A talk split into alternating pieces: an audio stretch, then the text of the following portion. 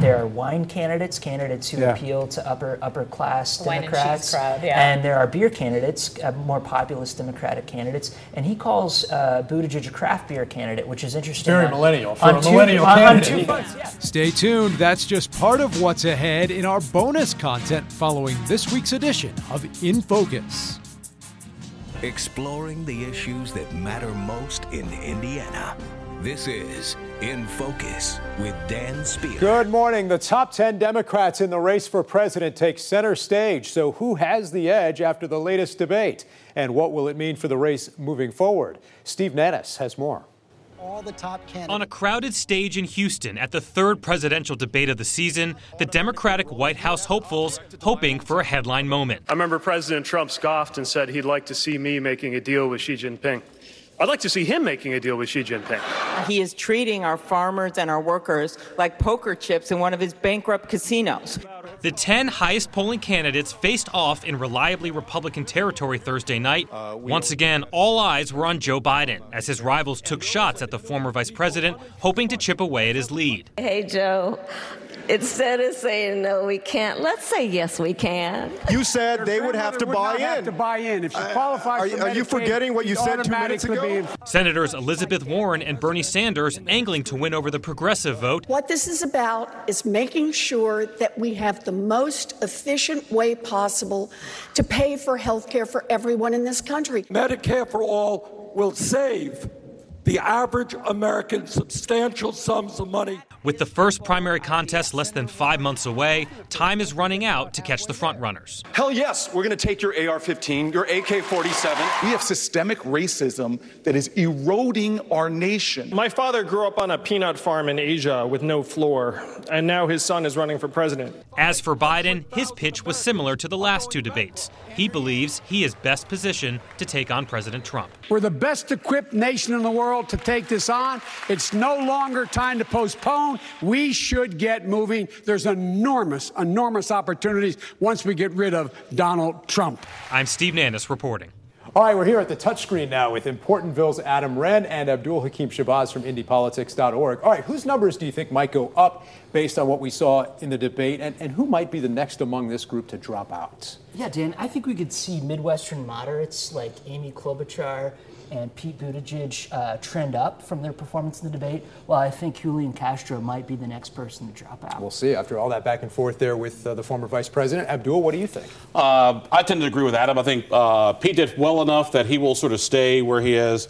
I really don't see Castro sticking around much longer after the comments he made about the vice president. Uh, Kamala Harris, I see her kind of maybe sort of trending downward down. over Okay. time, and I think Joe Biden stays, you know, stays straight, but, Stays it, but he a baseball tie goes to the runner. Okay, we'll talk much more about it with our panel coming up this morning. Meantime, on Capitol Hill, Democrats still divided over the issue of impeachment. The House Judiciary Committee announcing they'll ramp up those investigations this coming week, while Speaker Pelosi still doesn't really want to talk about it. This amidst a lot of other headlines in Washington that I discussed this week with both of Indiana's senators, including the latest shakeup at the White House. National Security Advisor John Bolton is out.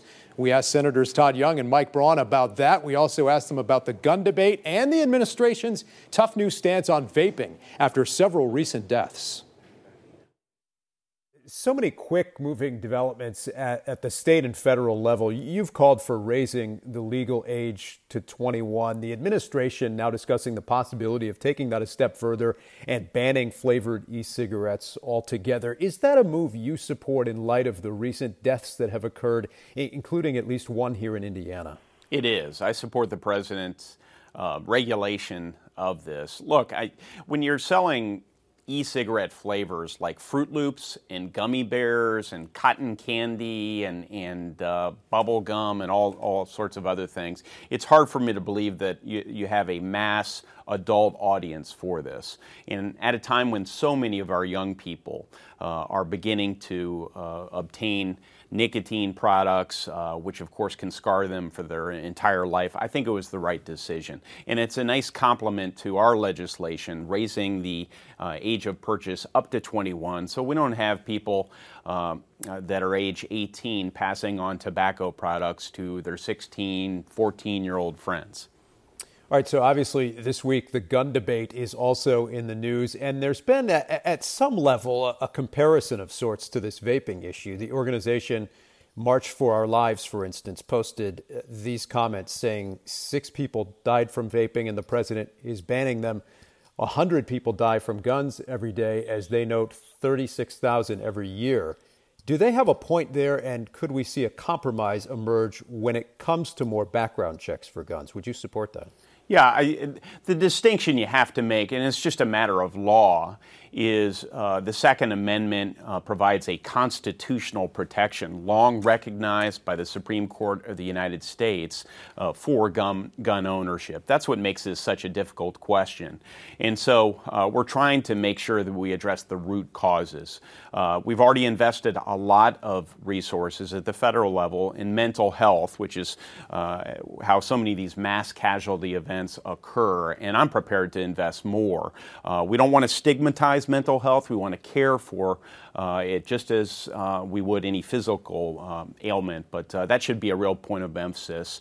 Red flag laws, I'm very proud of the state of Indiana. Uh, we have the most robust, strongest red flag law in, in the entire country, and that was a decision of our then governor and our state legislature.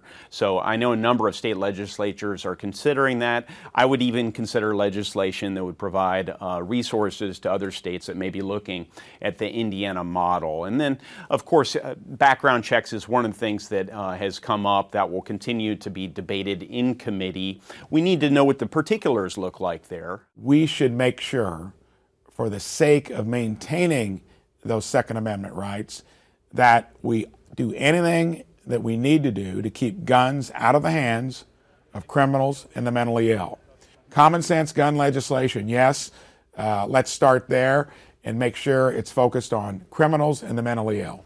On this 9 11 anniversary week, there's obviously a lot of talk also about the NSA, uh, National Security Advisor's departure, and, and, also the meetings with the Taliban that were scrapped, reportedly amidst uh, some, some back and forth uh, between the president and some of his, some of his uh, closest advisors about how to handle that situation. Do you think it was the right move for the president to cancel that meeting? And and do you agree with his uh, move to, to change uh, direction with the National Security Advisor? So I think um, he would know better than anyone whether the John Bolton, the National Secu- uh, Security Advisor, was still going to be someone that was going to work into his long-term strategy. I think President Trump had it right from the get-go. We cannot be entangled in so many places across the world, uh, but we still need to be vigilant, like I said earlier. But I think in this case, uh, Secretary of State Pompeo, you know, probably was closer to being on the mark of what we need to do. Uh, I think President Trump did, in the moment, cancel that meeting with the Taliban. I see nothing wrong with that. But down the road, I think the solution is going to be to discuss and to talk about it. And we may still not get anywhere because these enemies are tough. They dig in for the long run. I think the President of the United States did the right thing in stepping away from the table. Um, it, it, bears reminding uh, for those who weren't paying close attention to the Taliban negotiations that, um, look, uh, we've been there for 18 years. And we need to get as many of our troops out of Afghanistan uh, as absolutely possible, while still making sure that that doesn't uh, remain a uh, an area that will harbor terrorist activity. Um, and, and I've been pressing for this for years. But at the same time, you can't have the party you're negotiating with murdering people while you're at the negotiating table in order to get more leverage, which is exactly what the Taliban did. So by stepping away, the president sent a signal, just as he did with Kim Jong un in North Korea, and just as he's done with, with President Xi of China in negotiations, which is if you engage in bad behavior while we're at the negotiating table, I'm going to walk away. Otherwise, you end up signing a bad deal like President Obama did with the nuclear uh, uh, agreement several years ago. Are you surprised, though, that these talks were even being considered? And, and also, how concerning is it to you that in less than three years, the president is now looking for his fourth national security advisor?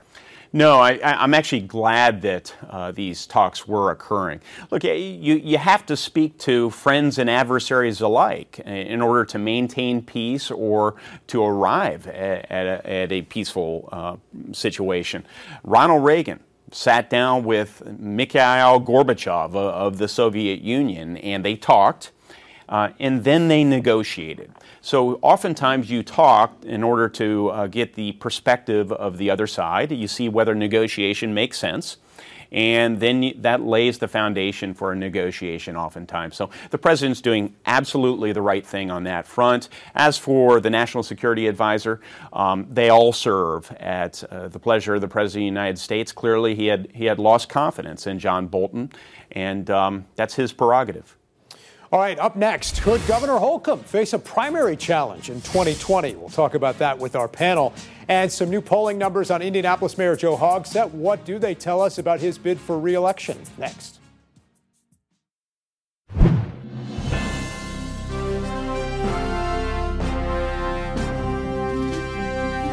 It's a competition. I get that. We come in, uh, you know, prepared to talk about why our vision is better than the others. But sometimes I think the debate framework uh, has candidates and certainly their advisors thinking that the only way to get anywhere is to just poke a hole in a fellow Democrat. And we got to make sure that we're competing over the best vision for America.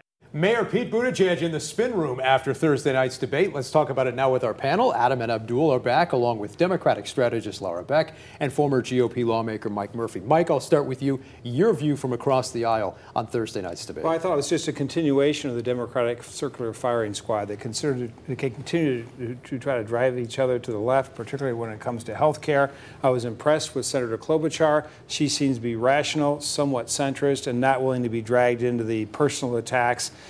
she pointed out the inconsistencies, for example, of the uh, the Sanders uh, bill. She said he may have written it, but I actually read it. I thought it was a great line. She did a great job. But does this really change the polling numbers or the dynamics of this race in any way, or do you think well, it stays I, the same? I don't know. I think that's a really good question to ask. Iowa feels so far away, but it actually is not that far away, right. and I think people are starting to really tune in and watch. Um, Mayor Pete did a really good job. He stood head and shoulders above the rest because he would not engage in the sniping.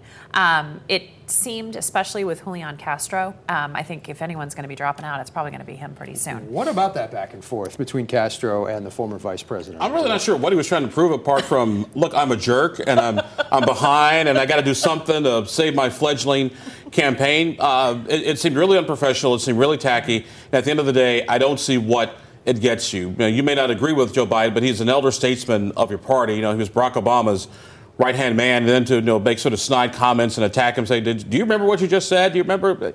To me, it just seemed really tacky, and the, the sooner Mr. Castro leaves, the, probably the better yeah. for the Democrats. What other moments uh, stood out to you, Adam? Well, I just think the idea of moments uh, that pundits talk about, uh, candidates needing to have particular moments in these debates, is, is short-sighted. And I think particularly, you know, with Pete Buttigieg, Pete Buttigieg, people saying that he needed a moment last night, it's almost as if they want him to come out from behind the podium with a keyboard and start do, playing a spoon cover. That would be something. Um, but, um, you know, I thought uh, overall, um, really what we saw last night was the moderate candidates sort of striking back against the progressives. You saw Mayor Pete uh, critique Warren and Sanders on their Medicare for All bill from a cost perspective. And there was some reaction to this moment at the end of the debate last night with Mayor Pete Buttigieg when all the candidates were asked about professional setbacks. And Mayor Pete mentioned uh, Indiana Governor, former Indiana Governor Mike Pence, in that final remark. As a military officer serving under Don't Ask, Don't Tell, and as an elected official in the state of Indiana when Mike Pence was governor. At a certain point, when it came to professional setbacks, I had to wonder whether just acknowledging who I was was going to be the ultimate career ending professional setback. And what I learned was that trust can be reciprocated, and that part of how you can win and deserve to win is to know what's worth more to you than winning. And I think that's what we need in the presidency right now. We have to know what we are about. Uh, Mike, what kind of a debate was this for Mayor Pete Buttigieg? I think it was even. I, to speak to uh, Adam's point, I don't think he got any great moments, so to speak, or gotchas or anything like that. The LA Times had a fascinating column today on Buttigieg. They said this is probably his last debate. He continues to fall in the polls. There's one say, a month from now. I, yeah, I don't know if anyone qualified. thinks he's but getting they, out. I'm just telling you, I'm not telling you my opinion. I'm right. telling you what the LA Times said. This is probably his last debate. And they said, but he is a pioneer. He will not be the last gay person, man or woman, to run for president. And someday his legacy may be that, that he was the one who stepped out and, and had the courage to run. So it was, it was a mixed column, but I think that uh, he does deserve some credit for having a lot of guts. We'll see where it goes from here. Like we said, another debate just, just around the corner in Columbus, Yeah. Ohio, down the road. All right, uh, we're also talking about the race for governor here this morning. 2020 around the corner, as we mentioned, and now another Republican throwing their hat into the race. Brian Roth just filed paperwork to create a committee. He is the president of a consulting and leadership development firm and a veteran, and the first Republican to announce plans to challenge Governor Eric Holcomb. The Indiana Republican Party also just announced plans to hold its 2020 convention in Indianapolis. Delegates will nominate next year's Republican candidate for lieutenant governor and attorney general at the convention. And obviously, uh, that AG race will definitely be one to watch with all of the controversy surrounding Attorney General Curtis Hill. That's right. I think advantage here is uh, is to the state party, and, and the disadvantage goes to Hill because the delegates from downstate and upstate um, are going to have to stay in Indianapolis a little bit longer, and they, he, he might not have, have as much support in the hall. I'm going to respectfully disagree with the distinguished gentleman from Importantville. Uh, the thing to remember about uh, these conventions, these are like the hardcore activists who show up. These are people who are more conservative on a lot of issues and usually where the, where the state is. And we get outside our 465 political bubble, those people love. And you think they're with you? Yeah, they're- they they love Curtis Hill. Curtis Hill is, a rock, is more of a rock star outside of our bubble the further you get away from Indianapolis. He still has to survive the legal proceedings coming up uh, next month. What about the uh, the primary? Indiana is holding a primary. There's some states saying we're not holding them. Uh, Republican primaries next year. Indiana, uh, by statute, has to have one, but of course it's a big uphill climb for somebody like a Brian Roth, who still has to get enough signatures to even get on the ballot. Yeah, Roth is the Jim Wallace of 2012. You have to respect his military career. He's not just a veteran, he was a true leader in the military. Um, I'm sure he has a successful business. Jim Wallace was a, a West Point grad, Harvard MBA, Army helicopter pilot, another honorable career, but they're just not going to get anywhere. I mean, uh, Holcomb is well over 60% across the state. He's known as a problem solver by Republicans and by Democrats. I don't know anybody who dislikes Eric Holcomb.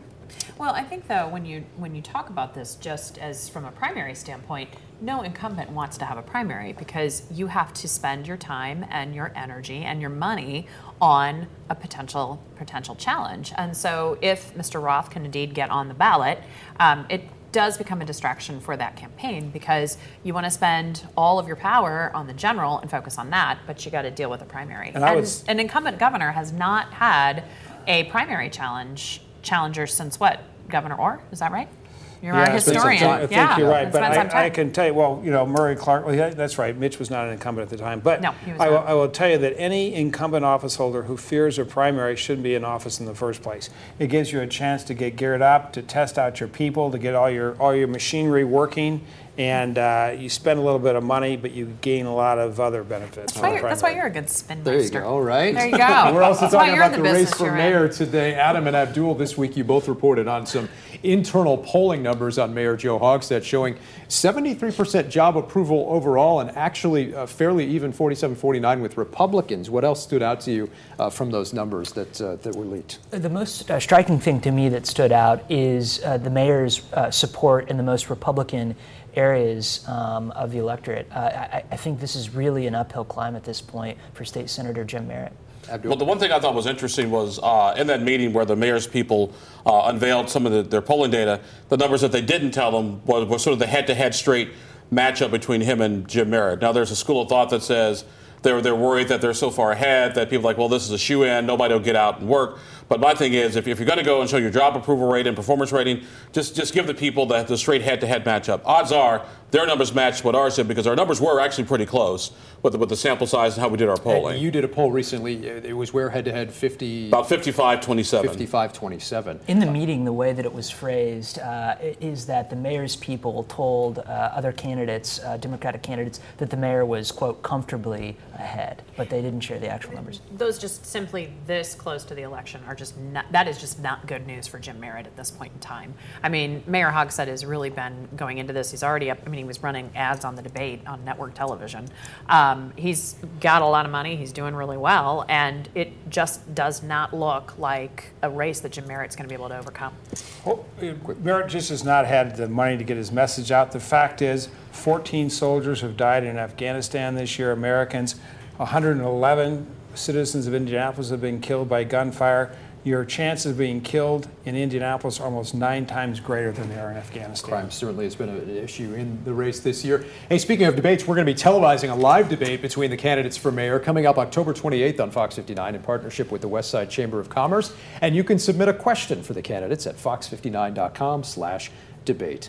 Up next, a conversation about journalism and democracy with 60 Minutes correspondent Scott Pelley and see why he was here in the Hoosier State this past week. Coming up next. 60 Minutes correspondent Scott Pelley came to Indiana University this week, the former CBS Evening News anchor taking part in the official launch of the new Arnolt Center for Investigative Journalism at IU. And we spoke with him afterwards about journalism and democracy. Rarely in our history, I believe, has journalism been more important. There's no democracy without journalism. And that's the message that I want to get through to all of these students. Pelley also has a new book out called Truth Worth Telling, which he signed copies of this week at IU. Stick around, we're back right after this. All right, time for this week's winners and losers. Adam, I'll start with you. Republican Senators Todd Young and Mike Braun for their thoughtful voice, uh, voices within their party this week. Uh, Young on uh, talking back to MBS about Khashoggi's murder, and Braun for his talk about gun control reform. We have them both here on the program this week. Abdul. Two quick winners. Uh, proponents of school choice, the GEO Foundation returning to Indianapolis after being gone for a few years, opened up charter schools, opportunities for kids, and the lovely Mrs. Shabazz, who celebrated 10 years of being married to me. If that's not a winner, I don't know what is. What a way to I just don't even know. I, yeah, I mean, How do you follow that? I feel like Buttigieg after the debate the other night. Um, my winner was Linsey Davis. She was one of the debate moderators She did a um, from job. ABC. She did a great job. Yeah, she former was reporter former reporter Yeah. from Indy. Yeah. Um, she was excellent. My loser was Trump for wanting to host the Taliban at Camp David the week of 9/11. My losers, Walgreens, completely hypocritical. They came out against gun or for gun control this week, and yet they continue to sell cigarettes, which kill 480,000 people a year here. All right, we'll see you again next Sunday in Focus. Thanks for joining us. All right, let's talk more uh, about the Democratic debate now on our podcast. Mike Murphy, Laura Beck, Abdul Hakim Shabazz, Adam Wren. We were talking about former Vice President Joe Biden, his debate. Uh, Mike, how do you think he did on I think he is. I think he started off well. I think he, with no disrespect, hour, started to yeah. fade a little bit. I, I, I think I just wish he would sit down and look at the Reagan debate tapes because Reagan handled the age and the memory and all that copies thing so well. He was no, there. no, I was there. That's right. I'm just as old as Reagan.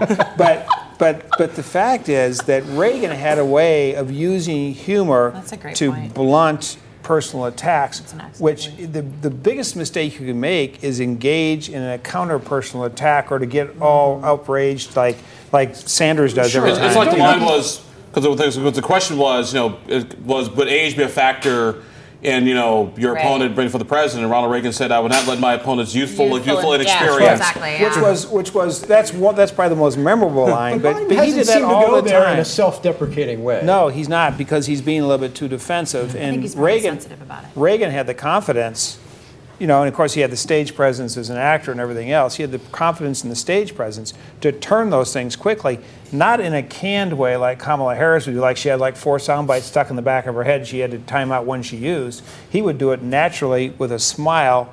And he just r- just rip the guts out of the person who was attacking him. I've heard some comparisons. Uh, Castro going after Biden there, somewhat similar to when Chris Christie went after Marco Rubio in the Republican debates uh, back in 2016. Uh, Mhm. Biden's debate performance and what it means for the race moving forward. Well, I just I don't think those debates are actually a good platform for him. I was thinking about it last night, which I think I probably spent too much time thinking about the debate, which is sort of sad. But um, when I thought back to 2008, um, how great he was in those debates. I mean, remember when he got asked the question, you know, could you um, could you kind of hone it in a little bit? Could you not um, be so loquacious? And he said yes.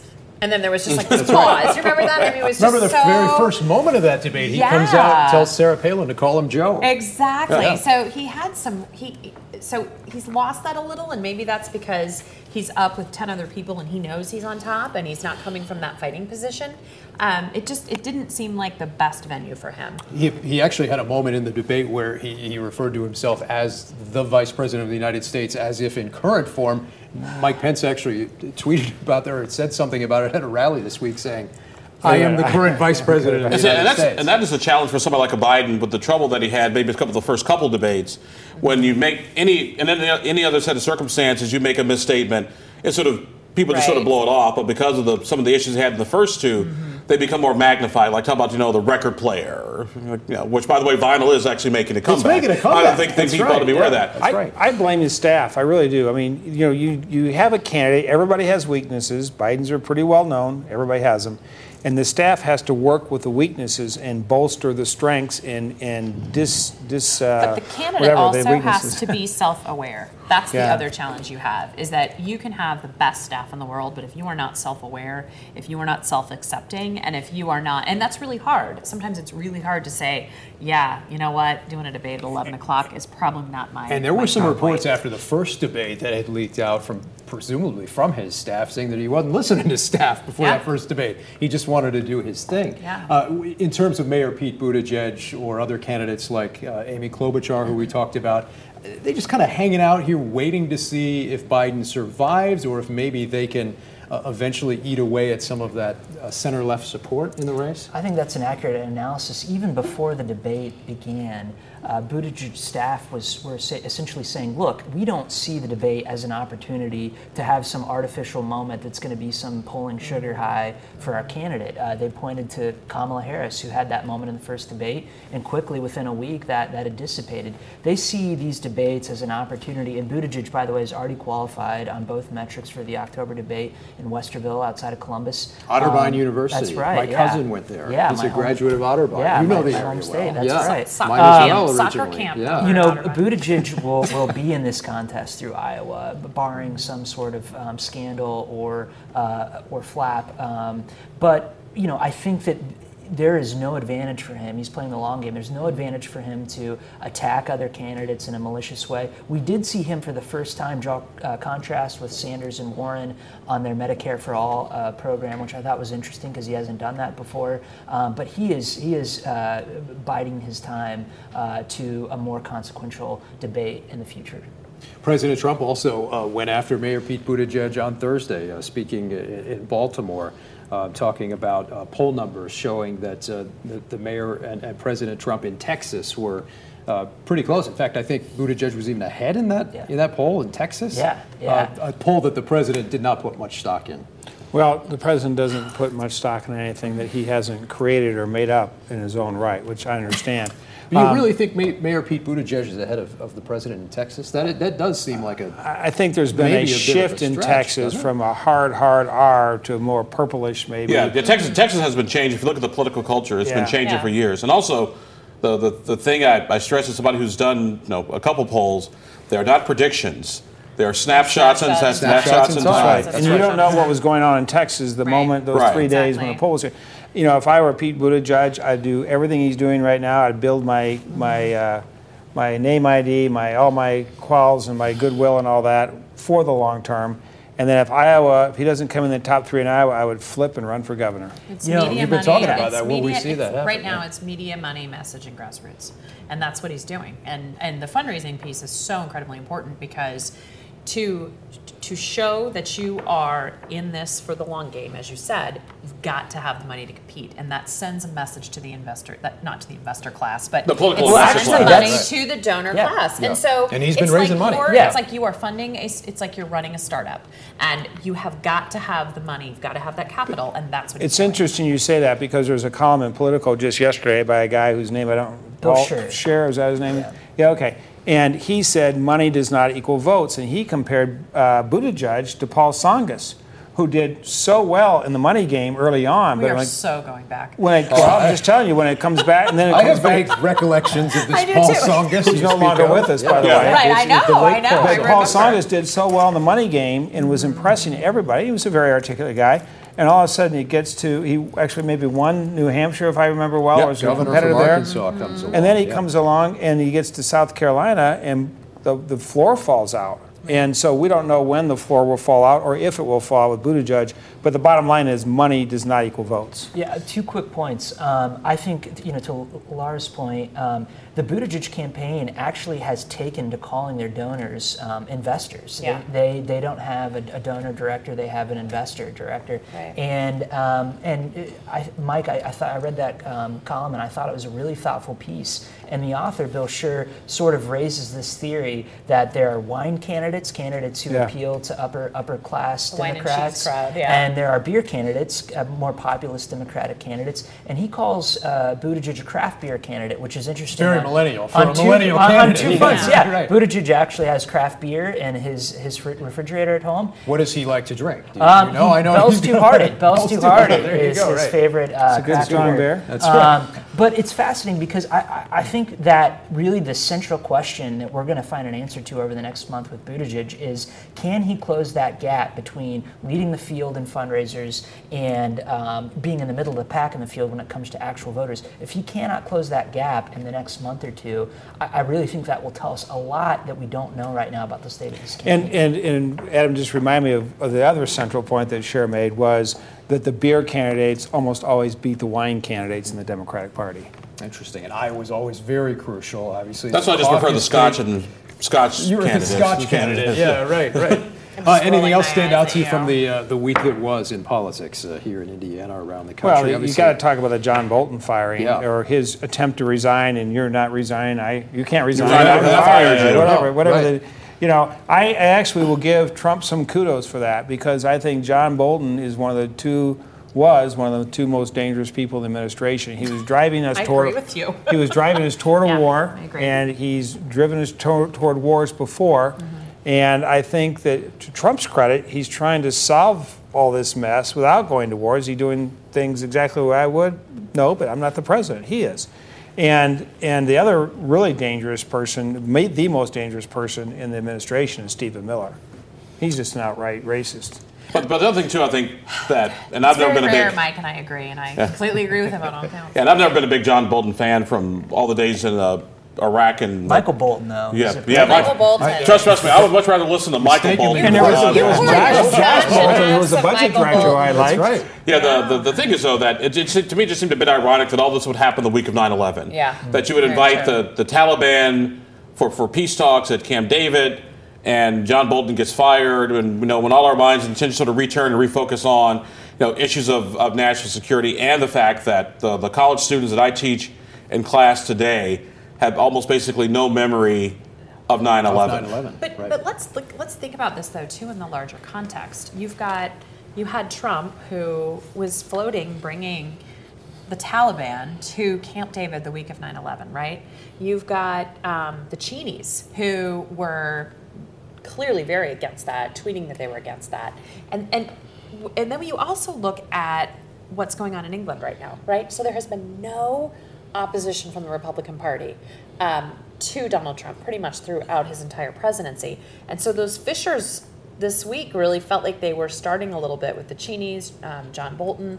Um, but then you also look at England and what's happening in England, where Boris Johnson is kind of a man alone because his own party is abandoning him. And it's just been really fascinating to look at it from that broader perspective. And- similar and scenarios. will- I just want to hear Mike Yeah, Murphy yell and- order. And will I know? And, and or quote? He's thinking of a Churchill quote right now. And, and will the Republican? He probably doesn't even have to think of it. He's just got it right there. And by the way, one of the people that uh, But will Republicans start breaking with him? And one of the one of the people that uh, Boris Johnson actually tried to fire from the from the I want to say the Tory party was actually the grandson Yeah, of Winston of Winston Churchill, Yeah. Who, who was, who was Boris Johnson's hero. It's like, dude, So I might not be reading Politico the- articles, the, but I am the last to BBC. Republican to really make a serious attempt to rein Trump in was Paul Ryan, and he realized he couldn't Yeah. do it, and he quit. I know. Yeah. Um, it's, it's sad. There's, there, you know, the, this, the, the Congress has, you know, has forgotten that we're supposed to have a set of checks and balances. Every once in a while, you get a Todd Young or a Jim Banks or somebody that'll stand up to the president, but it's it's episodic. Yeah. It's it's not consistent. Very true. and it's carefully Bring back carefully Nader. discussed Yeah. too. yeah, Yeah. it's strategic. All I think we need to bring back John Boehner. We'll, we'll, uh, we'll, we'll talk more next week. Thank you all to our panel. Thanks. And Thank you. one day we'll tell you all the story behind the scenes of, of our drawing on the touchscreen. So that's right. Our- Just don't even want to know. a few tries on that. We'll get it. We'll get it. All right. Thanks, guys. We'll see you next week.